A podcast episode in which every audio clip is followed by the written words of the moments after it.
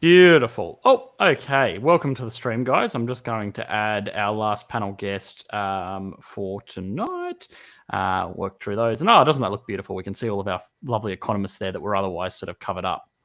Okay, cool. So um, for everyone that's uh, that's watching, thanks for tuning in to. Uh, I think it's the third video that we've done with this sort of new um, sort of setup where we uh, we have a sort of a panel of, people that have um, sort of particular skill set uh, or have shown a particular interest in uh, the topic at hand. In this case, it's the topic of do we need recessions, which is really a pretty wild and out there one, I suppose. Uh, and we're going to use this as a platform for conversation, as opposed to what we used to do, which is more of a public forum, which uh, worked well, but unfortunately um, got a bit to the um, kind of reckless and wild side when everyone was just sort of throwing things out, and it, it wasn't really conducive to a good discussion, which is at the end of the day what we're kind of really here for. Now, um, before we get into um, too much, and we start with the uh, the introductions, which will be the first top, uh, sort of cab off the rank, I suppose. Um, we will um, sort of be opening, uh, extending an invite to to anyone that does want to participate in these sorts of um, Q and A sessions. Now, obviously, um, people in the past, especially on our Discord server, have been really, really active and uh, have really sort of engaged with, uh, you know, talking about some fantastic questions and having some fantastic discussions. Uh, and to those sorts of people that that do really engage with this kind of content uh, and want to to be involved, uh, certainly we're opening it up. You know, obviously our hope is um, that you have some kind of unique point of view or add something to the discussion that you know hey um, even someone like myself wouldn't do. Uh, and it's all about hearing or hey you know even maybe um, arguing with a, a, differing range of opinions at the end of the day. That's what we're uh, that's what we're sort of here for. Now um, to do that i just sort of say uh, obviously either reach out on patreon if you if you are a patron. Um, you guys get first priority. If not uh, reach out to one of our Discord uh, moderators or uh, staff members if you are on the Discord, and they'll make sure that you kind of get uh, a place on the panel here so that we can have uh, a new and diverse class. Not that you guys aren't great, and obviously the discussions have been good, but uh, hey, you know, if we can sort of mix it up and, and talk to a diverse range of people that you know, hopefully, uh, you know, maybe even don't agree with some of the points that I make. Um, it's all sort of for the best, right? So, uh, with that out of the way, um, we want to start- note on that. Uh, if you are interested in joining the stream, we do have uh, a sign up. Uh, you can also m- message uh, me directly. So if you're are on the Economics Explained Discord server, I am Captain Locke. I'm a senior moderator, so you can you feel free to ping me. Okay. Beautiful. We have we have systems in place to make sure that everyone, um, yeah, everyone can get through if they um, you know, uh, you know, want to. So uh, with that out of the way, now obviously a few familiar faces that we've already sort of um, had on on the last uh, sort of two streams, Matthew and Captain Locke. Uh, probably need no introduction. Matthew, uh, a student of economics, Captain Locke, uh, masters in finance and and a, and, a, very very good teacher who has some really really interesting opinions that he can really sort of back up. And I'm sure you guys have all seen that quite frequently. Um, I think that's why he's as prolific as he is over on the Discord server as well. Um, but we do have two guests that weren't um, weren't properly introduced in the first video, and also uh, a second guest that hasn't uh, been on the uh, live stream before, which is exciting. So I'll start with you, uh, the supreme leader Xi Jinping, uh, to, to, properly introduce yourself, give us an idea of your background and sort of where you come from, and uh, and what your sort of thoughts on this whole topic are. So my name's Xi. I'm a student at U- uh, University of Queensland, doing a Masters of Economics uh, currently. Um, my background is mostly in microeconomics, uh, game theory, and regulation. Um, as opposed to my idea and the topic, uh, I agree with E on most things, but uh, in certain aspects, I do disagree. Um, that's about it. Beautiful, and I think that's really important. It's uh, if everyone agrees with me, then then we're not going to learn anything. So I'm looking forward to I'm looking forward to shouting at you. And then Addy, uh, just to briefly give us a rundown of uh, what you're doing here. Um, so I just have some different views on some things. Some of them are the same. I'm here mostly to learn things, but I'm a bio major, so this is not directly in line with all the normal stuff I'm you know handling but i feel like i have some unique perspectives to shed on stuff Yeah, and I think that's certainly a huge takeaway here as well. Um, unfortunately, us economists think we're the only people that can do what we do, uh, and realistically, people from the outside often add a fresh perspective because uh, oftentimes I find, especially us economists, we get uh, you know, we bury our heads into a rabbit hole of some strange curiosity, and we don't really look at the big picture of what it is that an economy is supposed to do. Uh, and that's oftentimes, especially you uh, microeconomists like like you, Xi. Uh, I feel like um, you'll probably put your hand up to being guilty of this. Oh yes, definitely. Yeah, we, we, we spend our entire careers on some economic triviality and we don't realize that, oh, you know, actually to the wider economy, this doesn't mean anything at all. Um, yeah. And I think in terms of topics, obviously today's been um, you know, do we need recessions is probably one of the most diverse ones. I think I don't think I could have asked a more. Um, I, I, don't think I could have asked a more big picture question apart from do we need an economy? Um, because you know, realistically, it's probably just one level down from that. So uh, yeah, you know, you're going to have to get your head out of the microeconomic sand, I suppose. But that's okay. I, am a microeconomist by study as well, so uh, I feel you. Now, um, with that out of the way, what we'll do is, uh, as always, sort of address some of the questions. Um, some of the questions that have been presented to us over on the YouTube video, which we think are of particular interest. Um, in the YouTube live stream, obviously, the comment section there, if you do have a question, um, we, we try to get around to them. And of course, over on our Discord server, we have uh, a list of questions where people can reach out and ask those as they see fit. Um, just so uh, we've got a nice diverse range now. Captain Locke's normally the person to go to for um, for this. So uh, without further ado, Locke, go and go and find us a, a good question. Well, first first thing is uh, we need to change our topic. It says the Belt and Road Initiative. Oh, it does say the Belt and Road Initiative. Yep. Oh dear, uh, my my banner has has failed me. Mm, yeah. All right, we'll go find a question anyway. I can. Well, this oh, comes from somebody pinged me directly. Uh, this comes from FMG Gnomes. I, I have no, I don't know how to pronounce this person's name. Uh, in the video, it was said that the recessions are the consequences of prosperity. I would argue that recessions are a consequence of unstable growth. What are your thoughts on this? Do you take it away while I am um, while I am changing the banner, and then I'll I'll come back to you. Uh, well, it could depend on what you mean by unstable in the sense. I'm sorry, I misread that. Unsustainable growth. Unsustainable. Oh. Um, yeah, there's. Uh, you could say well, there's uh, fickle supply chains. Uh, you could also say that the risk hasn't been properly assessed. Um, there, there are many different ways where you can explain that. Um, but I wouldn't say recessions are just based on that. Um, so yeah, unsustainable growth maybe um, slightly too broad, maybe unsustainable expectations. It has to be some problem with entrepreneurs if they don't expect to, you know, you made the example that one year there's a lot of car sales, but the next there isn't. So I would just expect entrepreneurs to us to like do their job and realize this kind of thing. Yes, yeah, I, I, think it's it's it's a really good question because um, it's one of those things where it's really important to ask if, if they are sort of a necessary evil or if it's uh, hey you know if a, if a recession comes around is that um, the result of some particular failing of policy or human nature or our financial system or whatever it may be so it's important to really um, you know, ask those sorts of questions because we can't really take for granted that these, you know, what must be recognized as terrible events come around and there's nothing that we can do about it. Um, so, with that, I'd say um, whether it's a, a, a, result of prosperity or whether it's a result of unsustainable growth is is kind of uh, the way I'd answer it is, is quoted by sitting on the fence and saying potentially it's a result of both. The way economies work is um, is normally um, just given the way that industry structured, supply chain projects, um, you know, five year plans, things of that nature um, tend to sort of pan out.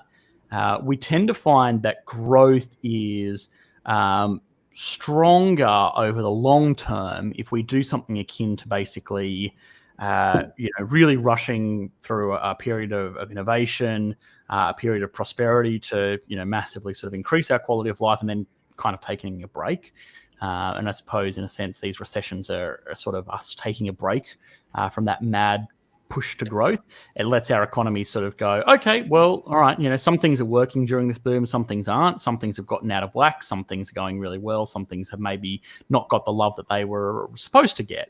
Um, so, you know, look, in, in I would say uh, in the last 10 years, obviously things like technology companies have been huge drivers of, of wealth and growth and prosperity um, in in our modern world, and you know, obviously, a lot of them have delivered really great, genuine value. Uh, Amazon, for example, is probably a company that most of us have used um, during this this sort of lockdown because it has some really, really good uh, facilities, and it does provide uh, a genuine quality of life improvement to you know the people that utilize it. Say what you will about you know Jeff Bezos and you know workers' conditions and all that sort of stuff. It, it's a good service. It, it does it does incre- increase our quality of life for those of you that, that use it. So that is where a lot of wealth has been generated. That's where a lot of wealth has gone, um, and that's sort of what's driving a lot of this sort of growth in recent years. Now, I would hazard a guess that. Um, this kind of downturn might be sort of a reallocation of that, where everyone sort of takes a step back, takes a big breath and goes, okay, um, cool. You know, tech companies are obviously, you know, delivering a lot of wealth and prosperity. Um, but have we sort of neglected, um, you know, have we kind of neglected some other industry that might be able to deliver more prosperity by just focusing on this? Um, there's a lot of talk about you know the the kind of crazy crazy world that is Silicon Valley and and tech startup uh, venture capital and you know just how misallocated funds are in, in areas like that where you know anyone with some harebrained scheme and a and a drone can can go and get you know twenty million dollars in uh, in venture capital funding because you know people sort of see it as, as an area where you just can't lose money. And we have corporations like WeWork and Uber um, that don't even have plans for for profitability it's not like you know uh, Amazon where it's like okay we have a 20 year plan for profitability. It's like we don't have any plan for profitability. Now I would say a recession like this might really shake up that kind of market and go, hey you stupid you know tech company. Either turn a profit or, or cease to exist. An economy is here to provide value, and if you can't provide value to all participants in your market, um, you shouldn't exist and potentially, hey, you know, the hundreds of billions of dollars that are allocated towards an Uber or something like now can be reallocated towards something that will provide genuine wealth for our nation or genuine wealth for our world. So I think that's one of the key um, takeaways here is it does kind of go, you know, by force oftentimes, and it's seen as a really kind of bad thing where, you know, these companies go out of business. Um, but sometimes it's, you know, to a big picture is sort of a healthy thing to do that you know things that are, are dead weight that are fat they kind of die off um, and are replaced by um, you know something that is going to be a better use of our resources um, and that's that's how it works. Now uh, long term the idea is that that means that we have uh, a you know a sort of steeper growth trajectory. Um, we, we grow faster. Even though it's a bit more unstable we're, we're better off the way I sort of um, used to explain it to, to very entry level students back when I used to teach um, was this. It's sort of like, uh, you know, if you are trying to get to, um, I don't know, if you're trying to to run to the beach or whatever it may be, if you're trying to get from your house to the beach, and let's say it's, uh, you know, ten kilometers away, it's a bit of a it's a bit of a hike, right? You know, pretty pretty steep kind of task. Now you have two options to kind of get there. You can uh, you can sprint but realistically, you're going to crash and burn, and you're going to probably never make that 10 kilometers if you're like me and you're a big fat slob that uh, hasn't moved at all during this, these quarantine. Uh, the second option is, of course, you could walk. You know, you could walk the entire way. It's pretty consistent. You probably get there, and it might take you, you know, if you're walking 10 kilometers, uh, you know, it might take you two, three hours. And uh, realistically, by the time you get there, you're probably pretty puffed, but that's okay. Um, or the third option is you can kind of jog and then take a little break. You can jog and then you can take a little break again, and you can jog and you can take a little break again. If it's a light, you know, nice jog, it's a little bit faster than a walk, but not as fast as a sprint. Um, then you know, realistically, that's probably going to be the quickest way to get there. Um, and you know, you you think yourself, well, yeah, that, that, that sounds about right. Uh, and the same is ultimately true. And of course, it's extremely anecdotal, but the same is ultimately true for an economy. Uh, if an economy is you know in a massive sprint where we're growing 10% year on year, um, unless you're going through a growth phase like a developing nation, it's like okay, cool, you, you can do that for a little while, but but eventually you're gonna you're gonna get a buildup of I don't know lactic acid, and let's call lactic acid the analogy for for shitty industries um, to really really stretch this analogy um, and eventually you're gonna sort of it's not going to be sustainable and you know, you, what you're better off doing is taking sort of a more conservative approach where you do still sort of take these little breaks, um, and you know, obviously implement monetary policy and fiscal policy correctly to make sure that you're, you know, you're not running too hard or breaking for too long, um, but you just kind of maintain a nice healthy pace overall. So that's an interesting way to visualize it. I don't know if that adds much to the actual sort of underlying mechanic, yeah. I don't know if anyone. Yeah, you just answered, you pretty much answered like everything I was going to say. like took everything. Like uh, I have I nothing think, to say now. I think maybe there's some other things to think about, right?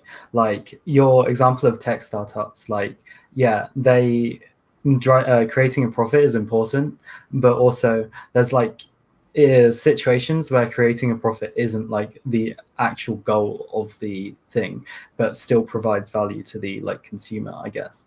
Like um healthcare right? Like that uh, the community healthcare centers and stuff that's not always going to provide a profit but the like social benefit Psy- generally speaking.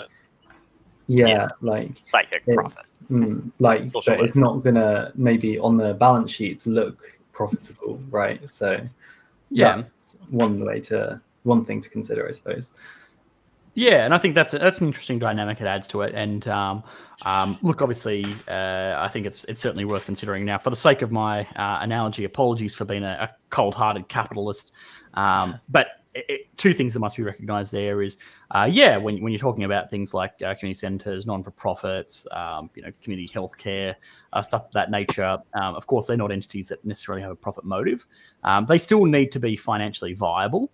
Uh, oftentimes, you'll find that you know these things, unless they're sort of subsidized by some kind of charity income or um, or you know government funding, um, they they can't you know just be burning through money. They still got to at least break even, and, and normally that's what, they target is, is, a sort of a break even kind of level of operation. Um, but also, uh, in, in, comparison to the wider market, the wider economy, they're a relatively small triviality. Um, when you sort of look at most industry, most sort of functions out there are uh, are designed to be a um, a profit center. You know, they're designed to be something that does generate profit. And if they're not generating profit, you have to really ask questions. It's like, well, are they just starting up? Um, are they just not viable industries? You know, what is it that's going kind of going on here? Because um, uh, at least in a very sort of generic look at, you know, um, you know, general economics, the idea is that if a, if a company is producing a profit, um, then it is you know, sort of adding some sort of value uh, somewhere in it, in, somewhere in its operation. If it's not, well, then what's going on? Uh, but yeah, I think that's a really interesting uh, dynamic that that gets added. Uh, it's interesting how many people um, that come onto the Q and A streams work in some way in in healthcare. Uh, Compound Daily, who who comes on here occasionally as well. Uh, from the other side of it, um, he's not sort of working on the ground floor like I would imagine you are, Addy, but he's like an investment banker that, that deals with community healthcare um, as I suppose his primary industry that he looks after. And it, it is it is remarkably interesting. I, I'm not brave enough to ever make a, a video about the economics of healthcare in the United States because my God Almighty, is that just that's just too complicated. I, someone like I feel like I could do a PhD on that subject and barely scratch the surface. Um, but that's all right. Uh, all right, cool. So that was a really good question. Um, I like that one. Now, uh, look, go and find us another one. Nope. Has he? Uh, is he okay? He's, he's, muted himself, so. Oh yeah, I was talking while muted. My bad. Yeah, that'll do. I literally read the question off, uh, and nobody heard it. so let's do it again. so this comes from Justin Denton on YouTube. Uh, what what can a recession accomplish that we can't expect from a healthy economy to do on its own? Yeah, that's a really, really good question. Um, what uh, recession accomplishes that we can't, um, at least from the way I sort of see it, that we can't achieve on our own? Uh, there are uh, sort of a few things. The one is really in one sort of fell swoop, um, really force people to look rationally at what it is that is that is giving value, um, and kind of rinse out um, you know institutions that are um, they're running and and, and sort of uh, essentially been like a stealth drain on the economy. So I think that's um, that's a big one. The other one is uh, when we're talking about things like uh, inflation.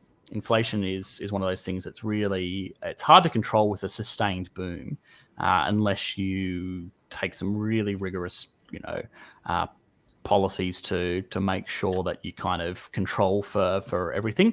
Uh, and especially when we're talking about inflation i'm talking about infl- inflation in uh, not necessarily consumer goods. Sometimes they're um, you know sometimes they are kind of outside of the scope of it but more so in things like real estate.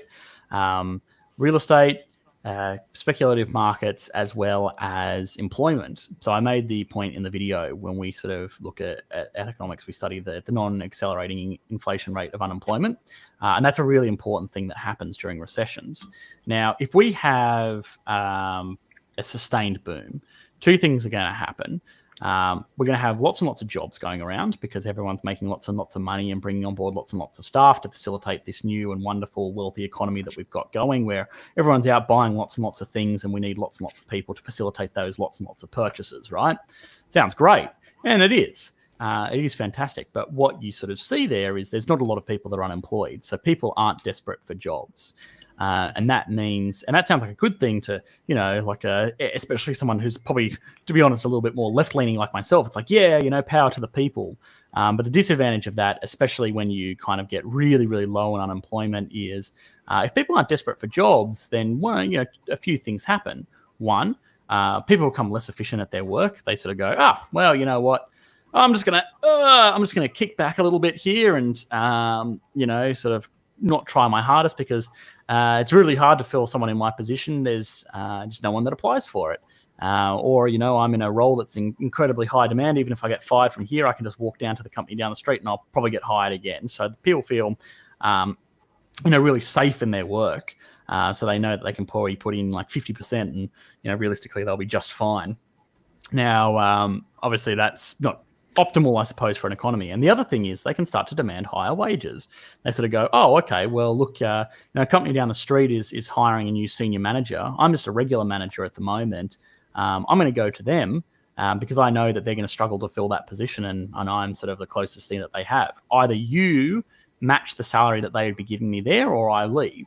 Uh, and now that company would be in a bit of a predicament as well because they go, oh well, shit, you know, if we lose, uh, if we lose Captain Locke here, um, well, I mean, we're going to really struggle to fill his position. Uh, you know, maybe he does a role in the company that no one else does. I'm going to need to, um, you know, I'm going to need to play ball, and maybe I do need to pump up Captain Locke's salary by 50% and, and call him the senior manager just so I don't I don't lose him. Um, and that all of this, I'm sure, to to average people that are watching sounds great, right? It's like, whoa, you know, cool. We don't have to work as hard and we get paid more. This is a win-win. Uh, but of course, that's not necessarily the case.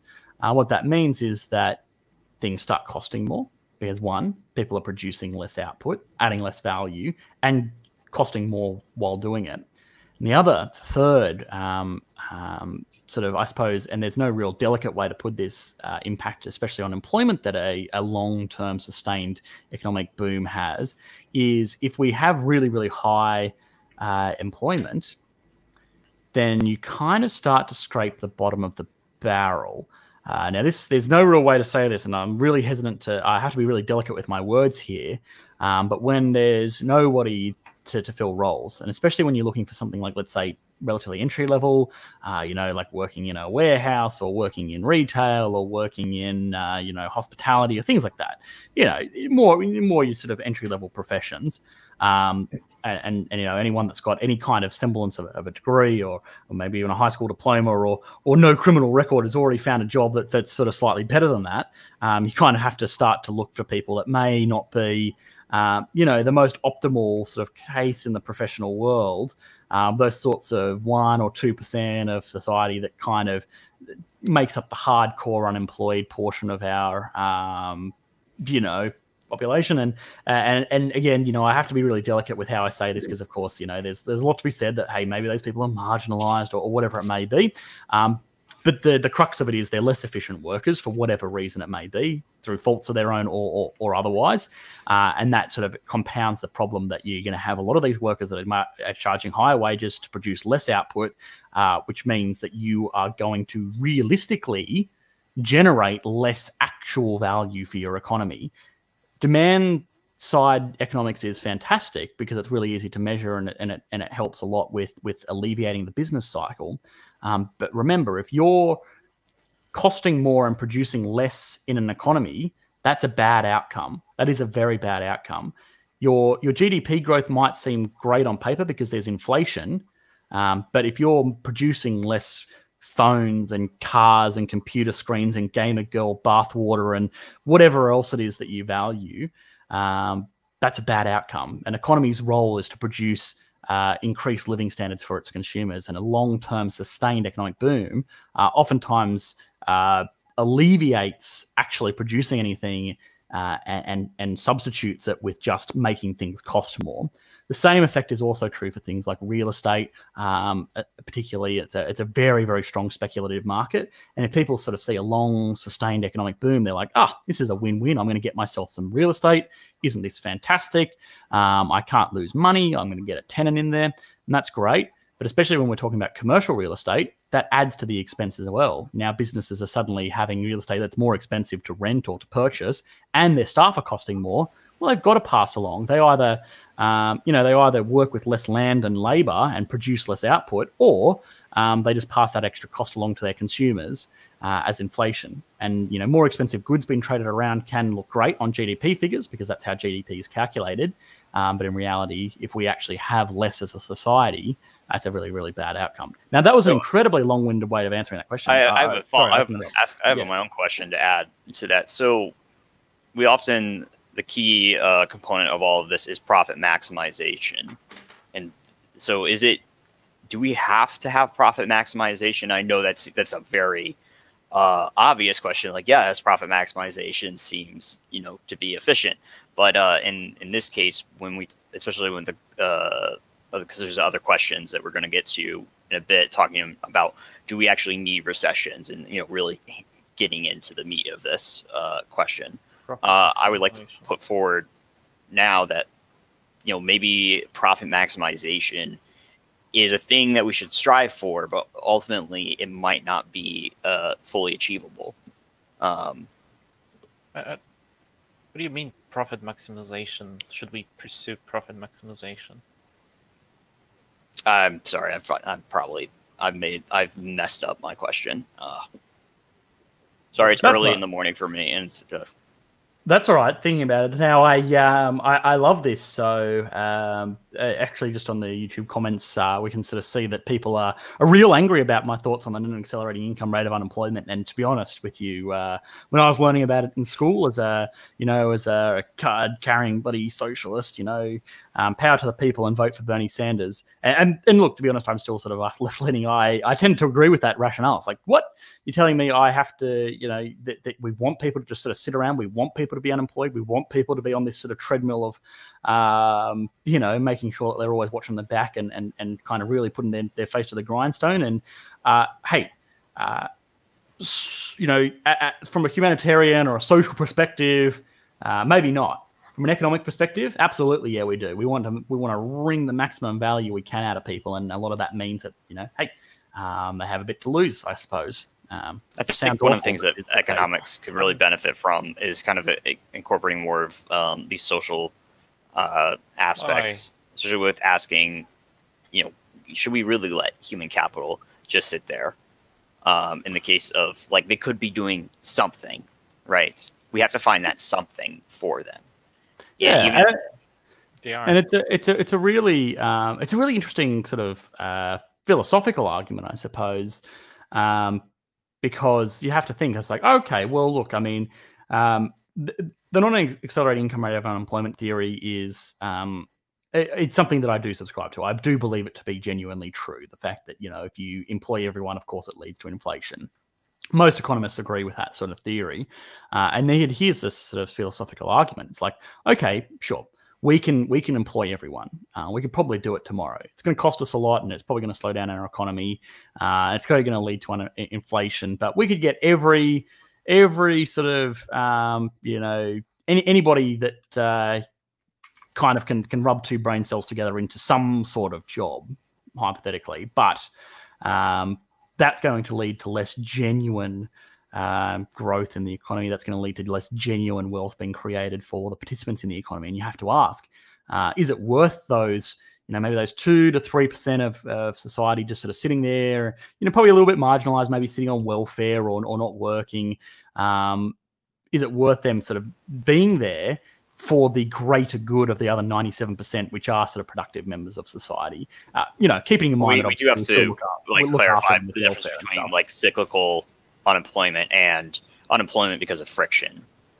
I'm talking about normally when we're talking about the non-accelerating income rate of unemployment, we're talking about people that are um, like when we're talking about people that are going to be slack labor, like you know, labor that's just sort of sitting around, and we kind of have to scrape the bottle, bottom of the barrel. Ah, I see. we're no, we're normally talking about uh, the real hardcore unemployed. I'm talking about two tooth Steve with a meth addiction that you know hasn't had a job in 20 years, and uh, you know whoever it is. I, I want to be really delicate because obviously there's there's some people that are in that sort of situation because they can't work. You know, they have a mental disability or a physical disability, and I feel like we all like know somebody like that. Um, and I've I've wondered about this uh, myself of how to engage these uh, types of people uh, to get them you know working and like contributing to society.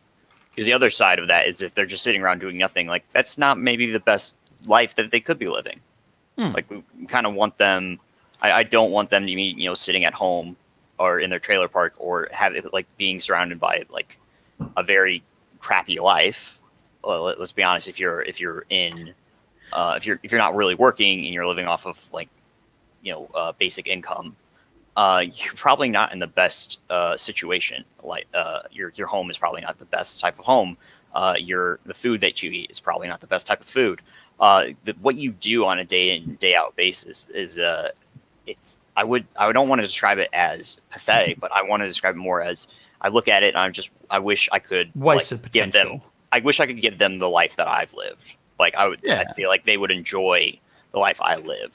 Uh, and so Yeah, you have too much of a soul to be a macroeconomist, which is uh, actually I want to, I want to, I want to hear uh, Xi's thoughts on this. Um, obviously, sort of maybe from a more macroeconomic perspective, but um, just around sort of the unemployment theory or, or you know sustained prosperity leading to um, negative outcomes in society. What, what, what do you, where do you land on this whole argument? So, as far as it comes to mo- like nearly any input when you're making nearly any production model, uh, nearly everything has a diminishing return at some point, uh, and that's why the uh, NAIRU theory really holds up in the macroeconomic view as well. Because again, if you're constant, if you're trying to push like employ everybody, like you say, you are not fully using everybody's potential per se um, even even with your best intentions. So when you reach the point of diminishing returns of any input, be it capital or labor, uh, you're you're going to slow down your actual uh, economic output compared to the actual cost, um, and that's uh, most firms tend to try and find that point where they you know they try and maximize that, and then a lot of firms always always, always get it wrong. Um, there, I don't believe there's a single business, uh, single industry market that there is a efficient market right now, and that's always been the case. And that's the one of the only issues where I tend to disagree with EE on the idea that uh, during recessions it helps trim the fat, um, simply because it's uh, best way to describe it is if you had two companies uh, both having 50% market share say nike and adidas. Um, then let's say adidas through no fault of their own due to the coronavirus they went bankrupt. Uh, then post virus nike is remaining with 100% of the share. Now nike hasn't changed anything to do with their production. They've not increased technology output they have now more artificial market power essentially just due to the fact that the coronavirus happened. That's not them being any better you know making shoes making clothes. Um but it can be um but in so that's that's the one issue with the narrow it on a macroeconomic view it does tend to hold up but when it comes to certain industries and certain markets, the way that they function, it can have adverse effects. Yeah, and I think that's that's a fair that's a fair point. Oh, sorry, go ahead, Xi. Oh, sorry, uh, Matthew. Is that you saying? Uh... I mean, uh, the fact that one went bankrupt and the other didn't obviously shows that one did something better than the other, right? Either there's more savings, more capital. Yeah, but in terms of so- output, in terms of Yeah, but- output, which most economists are concerned with, I don't. I don't subscribe to the fact that output is the only thing that should be considered. Don't worry, but Yeah, certainly. Yeah, it, it's just that after the virus, then the Nike or the winning firm would have 100% of the market share, which then they can exercise market power. And when monopolies tend to produce less, and effectively, you've killed an entire industry just due to the fact that you know one firm has been able to exercise its Again, market power. The company Um, that went bankrupt released its capital and stuff like that. Yeah. Workers.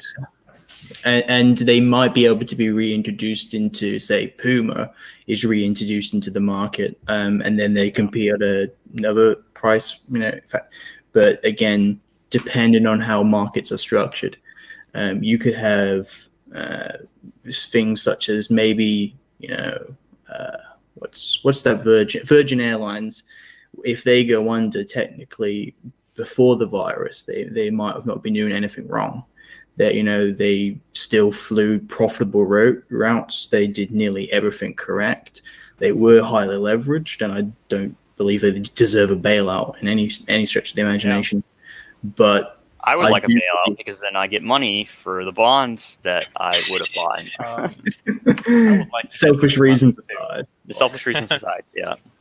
but yeah, the way certain markets are structured as well, and as it attains to labor markets as well, he is very right. When you have a, like a sustained pro, uh, sustained um, growth, you do see uh, tend to see union uh, membership increase as well because it's like, oh, the union's getting me all this nice extra money.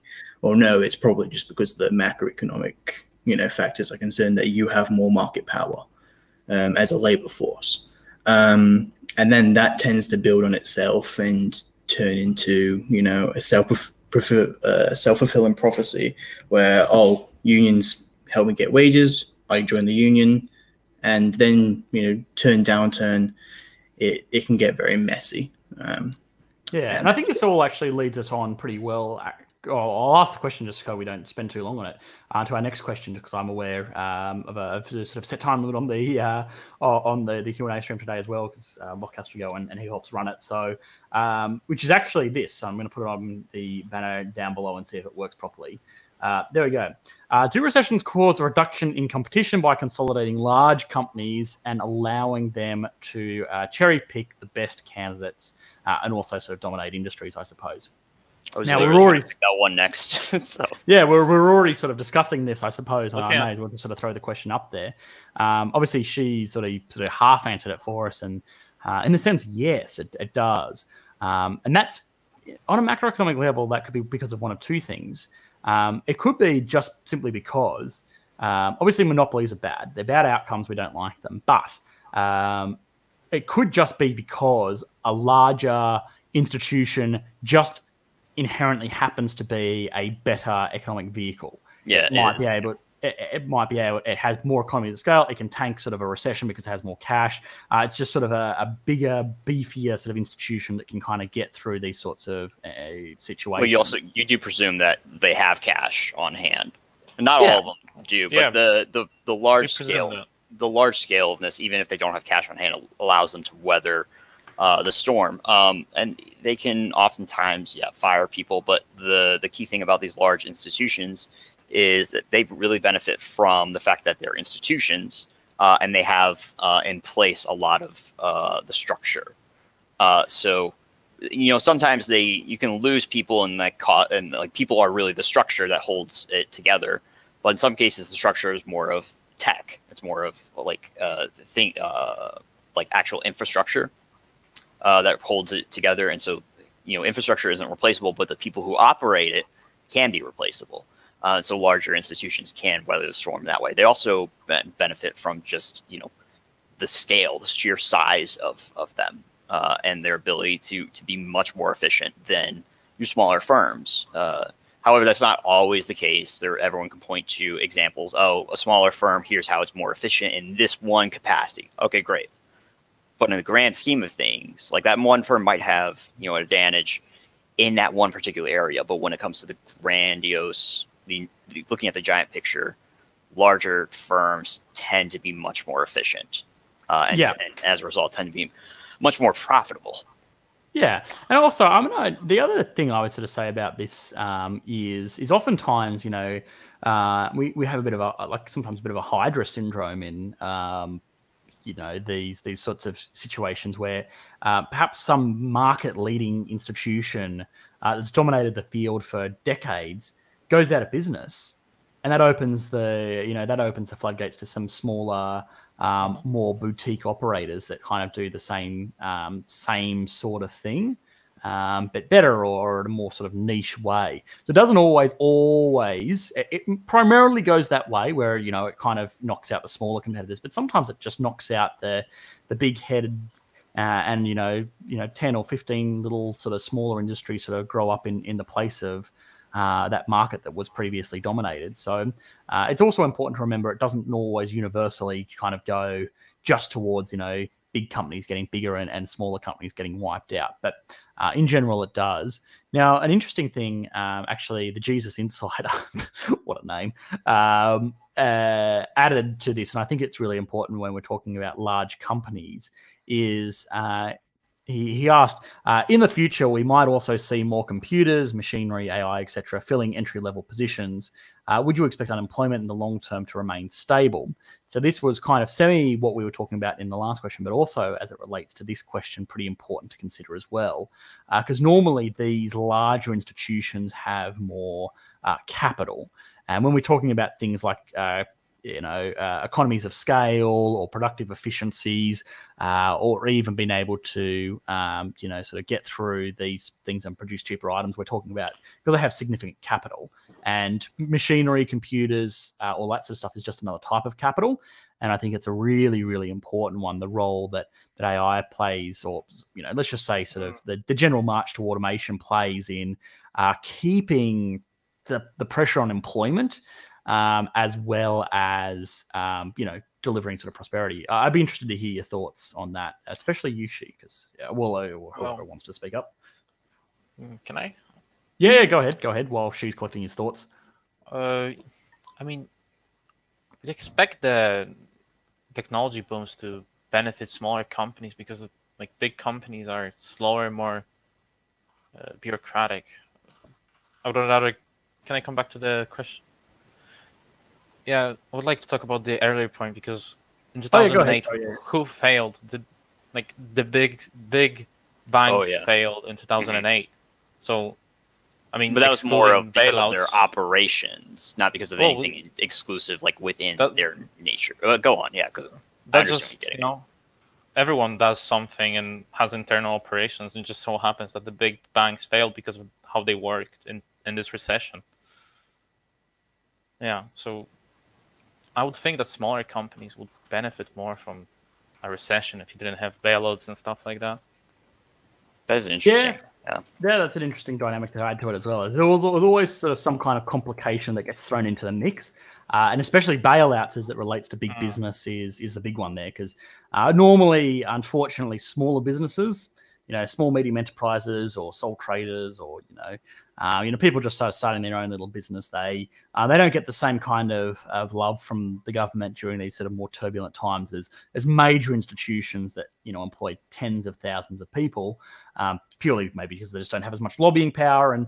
and also because they don't have as much hey you know if we go out of business uh, we're going to take some massive function out of society like air travel or banking or maybe you're just going to lose you know 20,000 jobs and that's not going to be terrible yeah yeah i just find it interesting that you can think of bailouts as government take giving these companies free insurance and then then we see how they become more competitive and will grow larger over time if they get like free Yeah, yeah.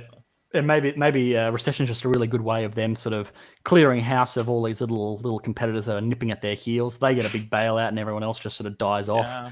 Yeah, Uh, it's like can a, see like uh, go on Yeah. yeah, it's kind of like uh, I don't know.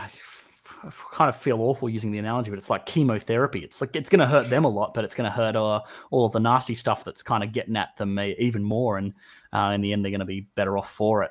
Um, oh, I don't know. Uh, Nice. uh, I'm, not- I'm not proud of that analogy. out. Probably not the best. probably not the best analogy there. Ugh. but uh, but you know it, it still sort of uh, ultimately stands true so yeah i think it's an interesting one um, and this also sort of goes on to our next question and sorry it's speed round uh, we are getting I through would it, I would though. just uh, recommend go ahead. continue- if- to continue this conversation elsewhere on your own time for all the uh, listeners. There is a good uh, podcast by NPR. Uh, it's on Planet Money. Uh, it's episode 995. Take note. Uh, it's called Buybacks and Bailouts. and they kind of touch on uh, kind of the conversation that's uh, going on here. And if you're more interested in, in talking about, uh, you know, who should be bailed out or shouldn't be bailed out, uh, you know, I would I would recommend that. Like that's a good place to like start listening to this kind of stuff. It's by no means it doesn't cover everything, but if you're looking uh, Right, out like- there for stuff, uh, take a look at it. yeah 100 percent um What was actually question? I, yeah oh sorry yeah the new question the new question is um this there we go hang on how good is that Recession-proof indices. Oh boy. Yeah, yeah, recession proof industries. So this is a really interesting one, and I'm not sure who asked it. Someone on the YouTube live stream. So thanks who for cares? that. I don't know who it was. Um, Johnny Matthias, it looks like. Yep. Okay, perfect. Cheers, Yep. cheers. Thanks for that. Uh, so this is a this is a really interesting one as well, and I suppose it's probably a topic of of um, sort of keen interest to uh, a lot of budding investors and stuff like that out there, uh, especially amidst all this uncertainty um, hey, you know, what is it that's kind of going to keep on chugging along outside of, um, you know, uh, the the doom and gloom that's in the world today? So uh, I don't know. Does anyone have any particular thoughts? Run us through it. Uh, I to do. sort of help out on that question. Yeah, go ahead. Yeah. So when I initially looked at this question, I was thinking to myself, okay, what's what are some recession-proof industries? And it's been forever since I've actually been in an econ uh, class. You know, you get the list of oh, here are all the you know types of firms that uh, tend to hold up really well, uh, like things like I'm just calling out the top of my head, like firms that produce food and sell food. So long as it's not a famine, you know, it's uh, they're they're going to continue to sell because people need those. But then the more I thought about it, uh, the more I was uh, hesitant to throw out any one of them because, uh, for instance, I was actually thinking, well, Amazon right now is doing really well, or not Amazon, uh, Netflix is doing really well, almost recession proof. But the the key thing is they're rece- they're they're they're benefiting right now because of the lockdown. So got me thinking about like the the types of recession going on. What is uh where is the what's driving the recession? Where what is causing it? And then thinking about uh, what could possibly benefit uh, on the on the flip side. So in this case, Netflix and any other streaming service is likely benefiting because uh, people are staying home. People aren't spending as much, and they want to. Uh, they have uh, some additional uh, uh, income to, or those who can uh, spend it are, you know, they're not going to be shopping around as much. Uh, and then, well, actually, some of them are. You know, Amazon has been uh, has been one of these consistent uh, firms that is is. I don't know if they're doing well. I haven't looked into them, but I mean, they've been hiring quite a lot of people. Uh, their operations are still growing and expanding.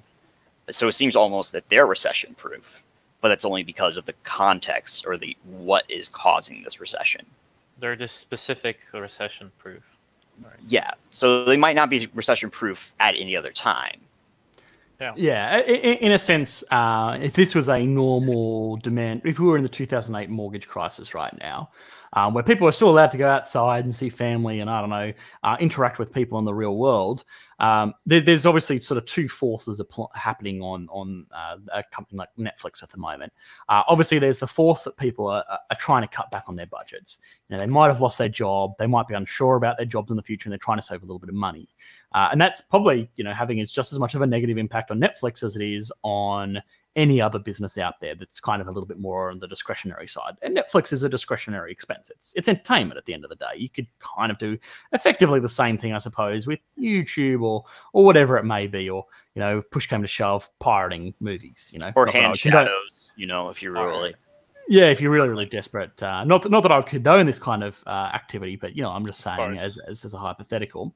Um, now, um, obviously, that's that is probably going to be negatively affecting Netflix just as much as it is positively. Uh, sorry, just as much uh, as any other uh, industry out there. But of course, um, all of that is is massively outweighed by the fact that now people are stuck at home, they're bored, they've got nothing to do. So, oh yeah, I'll go re re sub subscribe to Netflix, or yeah, hey, I want to. I've always wanted to watch this this TV series. I I finally got time to do it. Yeah, no worries, I'll, I'll buy Netflix, even if it's just for the you know three months or whatever it is that we're in lockdown.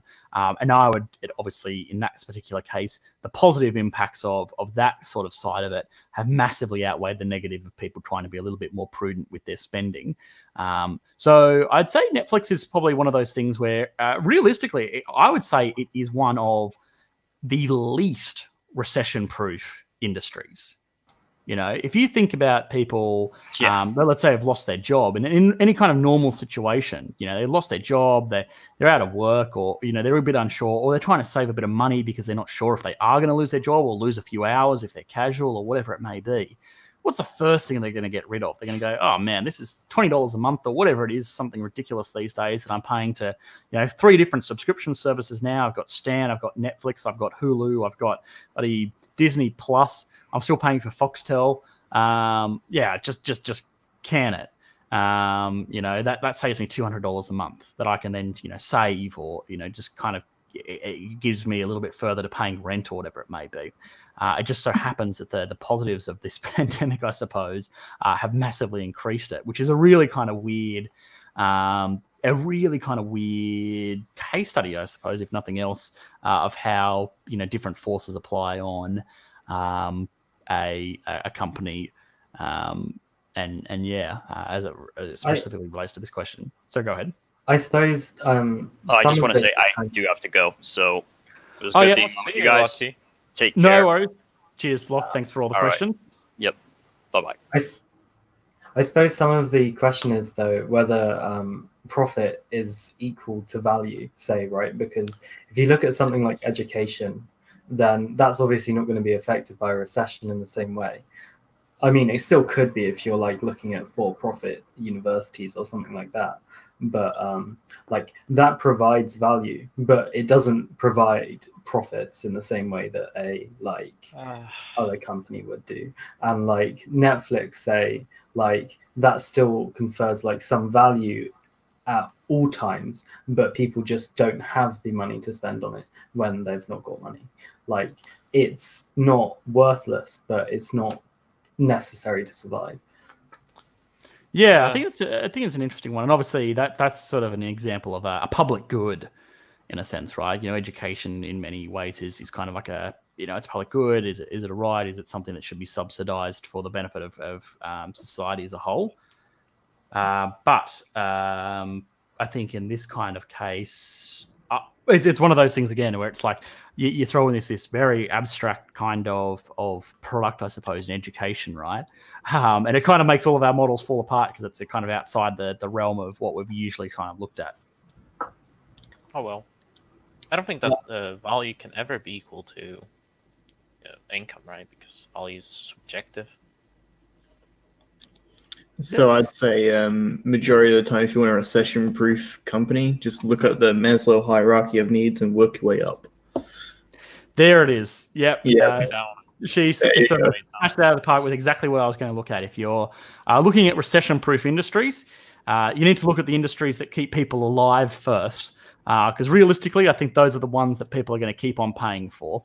Uh, if you are, if you are, you know, uh, even if you've lost your job, you're probably still going to pay for food, water, and shelter. If you, if it's at all Yeah, but possible. then so. houses prices dropped dramatically during the recession, right? Yeah, but uh, you when we're talking about sort of um, shelter, we're talking about very, very, very basic, uh, very, very basic needs. Yeah, and I think maybe shelter might be the one of those ones out there because uh, it, it's one of those sort of very base level human rights, I suppose, that we do speculate on. Um, so, yeah, make of that what you will.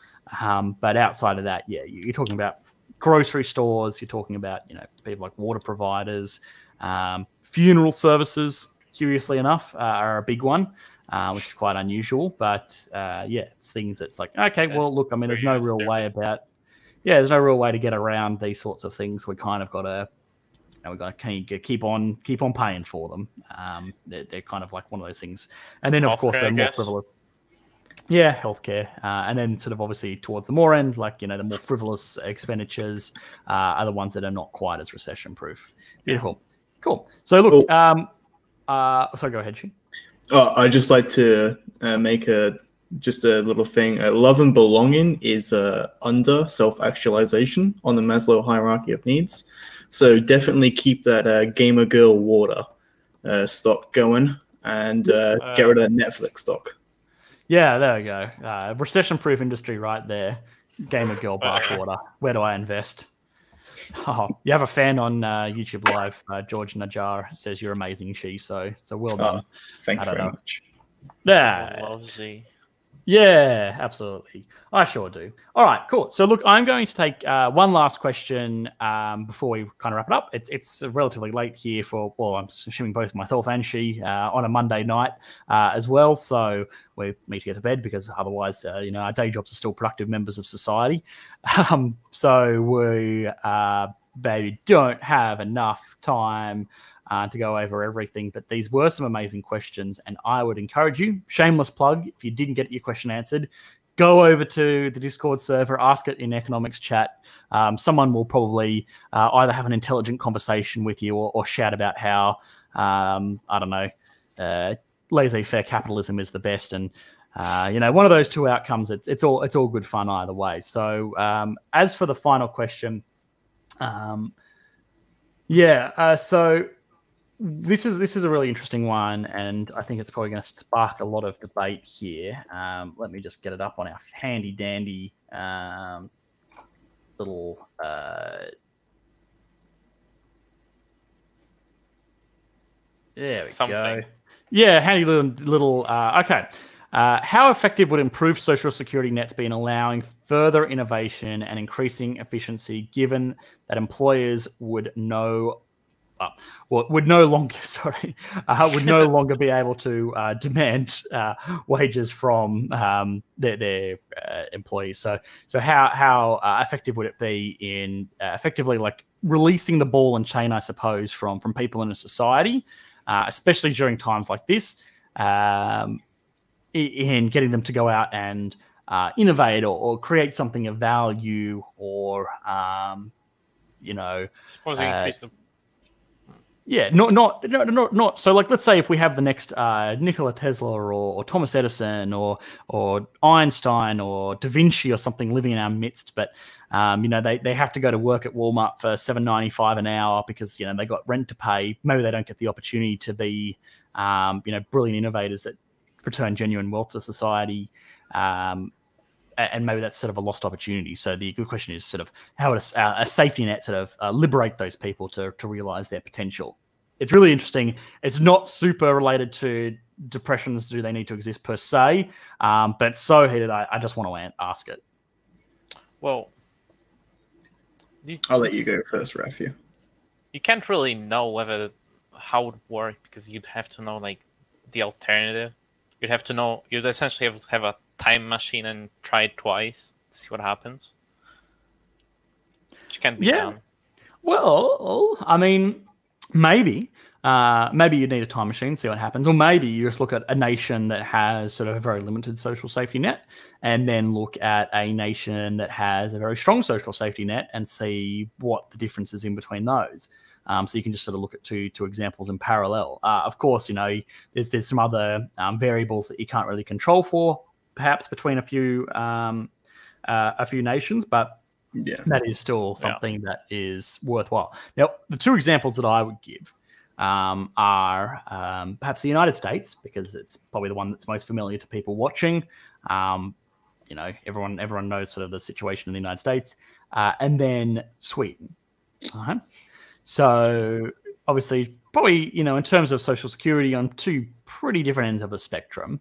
Um, now, in the United States, obviously, Social Security, it's there, it exists. You know, it's going to make sure that people don't die if they get unemployed, probably. Um, but it's very, very, very basic. People do not want to be on Social Security because uh, you you exist, you don't live. Um, it's it's very, very limited. It's um, you know, you're certainly not going to prosper by any means uh, or any stretch of the imagination on, on American welfare in, in most states. And it's, um, you know, something that people do try to avoid at all costs. Now, uh, in Sweden, on the other hand, they legitimately have systems in place to liberate people to specifically do this. Um, you know, they have systems where if you want to go and start a business, um, they'll give you seed capital and they'll give you, um, you know, you know, a living sort of expenses uh, for for the duration of while you're sort of trying to start this business. So uh, the benefit there is, of course, people kind of feel liberated to do so. Um, uh, a lot of the the drawback, I would argue, uh, a lot of what's stopping people going out and, and acting on their million dollar idea is a sense that, ah, well, you know, look, I have the next. I have the next great idea for a, a Tinder mix with Netflix that will, uh, I don't know, bring people's dogs and, and photos of food together uh, in one easy app. I don't know, and and maybe that's that that's I'll be able to market that for venture capital and become a billionaire. You know what? Crazier things have been funded in, in Silicon Valley these days. Um, yeah. But uh, anyway, but people might go, oh well, you know what? Look, I'm I'm probably going to need to you know um, quit my job. I'm going to need to go back to school, learn to code, or or hire a developer to do that. Uh, I'm going to lose my health insurance. It's a big jump. It's a big risk to take. Um, and and I'm going to have to, you know, if it all goes, if it all fails, like I mean, I've just lost, you know, two or three years of my career. Uh, I maybe won't be able to get a job again, or you know, and in the meantime, I'm going to, you know, have to live on welfare. I'm probably going to have to dig into my savings if if I have any, uh, and that's a that's a good scenario. So a lot of people, I would imagine, um, go, you know what, uh, it sounds good, but it's just too risky. I would rather not do it. Whereas in yeah. Sweden, they don't have to worry about that. They go, okay, yeah, sounds good. You know, hey, maybe my quality of life is going to be reduced a little bit um, from when I'm working full time, but it's still, I'm still going to be healthy. I'm still going to be able to enjoy my quality. Um, I'm still going to to enjoy my life. I'm still going to be able to go out and you know have dinners and all that with friends. Um, and you know, I get to enact on this idea. Now, of course, uh, in Sweden, though, if your idea is profitable, if your idea yeah, does make you a million dollars, you pay a shit ton more taxes on it. Now, here's my question Do you think the idea that you're going to pay a shit ton more taxes on your million dollar idea is more of a roadblock to uh, developing innovation? Or do you think the fear of making the initial leap is more of a roadblock to innovation in our modern society? I'd be really interested, uh, starting with you, Artie. What, what are your thoughts on it? Uh, I mean, certainly like uh, people think that there's. I mean, I'm gonna get taxed, so I'm not gonna do it. But then again, you can just leave the country with your business. That's what happens with a lot of invest invest in like entrepreneurs in those countries. They just leave for countries of course. lower taxes. Yeah, that that does happen. Um, you know, IKEA is a great example of that. The, the the the founder of IKEA famously lives in Switzerland. Um, you know, so to make of that what you will. Obviously, that's that's not an ideal outcome. But um, on the like when you're looking about small medium enterprises, a lot of them are um, you know topical to um, you know a uh, you know a, an individual nation. So it might not be something that's particularly transferable. Maybe it's something that can only exist in sweden. Maybe it's a chain of restaurants or a you know an auto house or whatever it might be something that's probably a little bit more more localized. The issue of capital flight is a big one there. Um, and, and effectively sometimes you're subsidizing innovation for some other nation by having this um, you know kind of policy for innovation. Uh, but uh, outside of that, uh, I'm talking about it as an individual on an individual level. Yeah, there's probably some hidden risk because you're just trying to like you're subsidizing risk taking, which mm-hmm. you know you subsidize building roads to somewhere, then you're gonna get more roads. It doesn't mean that's economical. It doesn't mm. mean that's economical to take all the risks possible when you should not take them and just stay at your job and like improve at working or something. Yeah, that's a, that's a great that's a great um, thing to add to it as well. It's like, hey, you know, uh, for every everybody that does uh, create the next, um, I don't know, sliced bread or uh, light bulb or whatever it may be, um, you're gonna have someone that that's making, you know, you're gonna have 20 people that are making you know products that are completely dog shit. Um, if anything, you know, having that kind of maybe that slight barrier to entry in, in entrepreneurship, having Yeah. the the need to to take a bit more of a risk um, means that people are a little less hasty with making these decisions that might not be super well thought out. Um, that's a really interesting. Yeah, that's a really You interesting. expect ad. people to think in a co- sunken cost kind of way, you know. I think Yeah. harder ones. they, you know, it's their savings. Yeah, I like that actually. maybe there's like some value in considering though, like by get like the start of investment that like this policy gives. I don't think it's like that huge that it's too significant, right? Like it's kind of like investing in education or something. Like you probably earn more overall, I'd assume, from having like more innovation driven by this than one or two failures and then they just have to go back to their job but given that there's no like real change in their like because i'm pretty sure the policy involves like being able to go back to your job after you've had a go right i could be Uh, wrong. well, the, the the employer doesn't guarantee it, but the idea is that you're not going to be, you know, financially devastated by um, by taking that plunge. Right, yeah. So if you're not financially devastated, even if it goes south, you're in a better position to go back into like a job of that level than you are to go back into like a low wage job, which you might be forced to because you're so desperate to find work straight away after like having lost your business venture. If you're in Yeah, I mean, more like I, I don't know. I don't know if that's the case. If somebody tries to start a business that shows initiative at least. I don't think. yeah, and that, that's the other thing as well. Of course, I mean, it's obviously it, it's difficult to, um, you know, sort of control for for all the variables there. And um, hey, you know, some employers will say, "Oh, look, you, you quit your job and you went to start a business, and what what was your business? Oh, this this sounds crazy," and uh, they'll look down on that because you know they want people that are going to be there, you know, put their face to the grindstone and uh, kind of be good little worker bees. Some companies like it, some companies don't. It, it's hard to say. I'd say in in general though. Um, quitting in the middle of your career to go and start a business is going to be a net negative in most instances. I feel Yeah, like it was- maybe it's not just that to consider though, right? Because by giving a safety net, like the innovation there, like maybe it's not worth it. But if you've got, say, 85 year old Dorinda who loves her job and has been here for 70 years, you might not feel so bad firing her if you know that nothing's going to go wrong for her because she's left her job. Yeah, yeah, Oh, So, well, like, there might be, especially that- for, like small and medium sized businesses, more like ability to just get rid of inefficient employees without having to worry about the social like disincentive. yeah. I mean, I, I would argue that's that's obviously a very social argument rather than uh, an economic one, and also um, for a lot of these. A lot of these businesses don't really have a soul like that, but um, good on you for, for for assuming the best in humanity, I suppose. Um, I and uh, I know. And she did. Was there anything that you wanted to add to this? Because I think it's uh, yeah.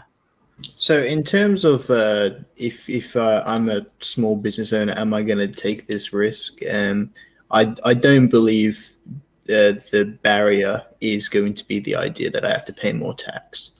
Uh, I don't think anybody reasonably fears success. Um, if you get to the point where you have to pay a forty percent tax, and you know that cuts into a large portion of your revenue, and then you can move to a different country, well, you've at least made a successful business, at least in the short term. So you have contributed something back to society within that time frame. So the capital flight argument is is solid and it does happen, but during the period between the startup and the period where they can financially and it's financially viable for them to move out of the country, they have still created, uh, you know, sub industries within you know that that kind of because again, no business operates in in solitary. Um, if uh, IKEA, small firm, uh, has to purchase raw materials from somewhere, that lumberyard can then reinvest uh, their revenue, and it does it eventually uh, have a sole benefit to society. So the capital flight is is an issue, but it's not the worst issue. The Yeah. worst issue is like what Rafi said, where you're subsidizing risk. Um, if you've got a society that's, you know, um, I don't know, if, if they just have some weird thing for fish and they just you know put frozen fish everywhere, and you got fish on the roads, fish everywhere, and you've you've destroyed the roads because you've created too much fish, something like that. I don't know, some weird scenario like that. Um, then yeah, you can have adverse effects, but like what uh, Addy said, usually that uh, you can subsidize risk to a certain extent and then have a benefit from that. That's what a, insurance is. It- it depends on how you look at insurance. Do you think as insurance as a cost, or do you think it's a revenue protection? Yeah, I think. I, yeah, I think that's. Um, I'm not sure about the fish analogy. I don't. I don't know. I was trying to think of a weird. I was really, I, I was really interested to see where you were going with that one, and uh, I like, Nowhere. "Ah, okay. Well, I Um, wa- I wanted a scenario where you're just destroying the local economy because you've got like yeah, some yeah, no, weird think- thing where you've taken enough. way too many Um, risks. Yeah, no, I, I can kind of see where you're going with it, but uh, yeah, I'm not sure anyone else did. But uh, that, but yeah. I anyway, don't- yeah, there you go. All, all of that aside, look, um, that that's all we have time for. Well, all I have time for tonight, um, guys. So um, thanks to everyone on the YouTube live stream or on Discord that was sort of watching. Um, I hope you you enjoyed these sorts of. Uh, these, these- new format, uh, and thanks, of course, to all of our panelists that have that have really added a lot to these sort of conversations. It's it's really really fantastic, and I think this is working a lot better than the the mad mosh pit of of strange questions that we would get over on our on our Discord live streams. Um, you know, not that they were bad, but I think this is much more orderly. So, um, a huge thank you to, to everyone involved. Uh, if it is something that you are interested in, in in being, so anyone watching at the moment who wants to to be a panelist, um, please uh, reach out to to myself. If you're a patron on Patreon, you can do it that. You, you get priority to to do it. Um, or if you are a member of the Discord server, which is super easy to join, and you definitely should, uh, reach out to any of the staff, and they will be able to put you on. Um, so long as obviously troll and, and you have something productive to add to the conversation, like uh, like all of these lovely people did. So uh, without further ado, I'll, I'll let you all go and uh, have a good night, guys. Cheers. Cheers. See ya.